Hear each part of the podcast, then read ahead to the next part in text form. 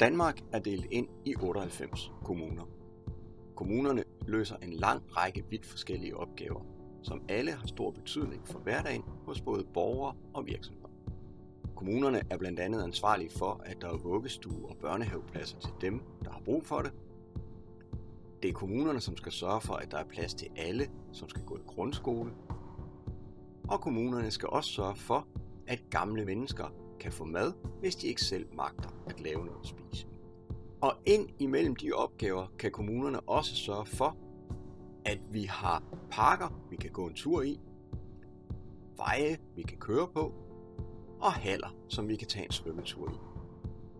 Og så er det simpelthen også kommunerne, som skal sørge for, at der bliver samlet affald ind. Bag alle de opgaver, som kommunerne skal eller kan vælge at varetage, ligger der juridiske regler. I faget kommunalret skal vi arbejde med netop de regler.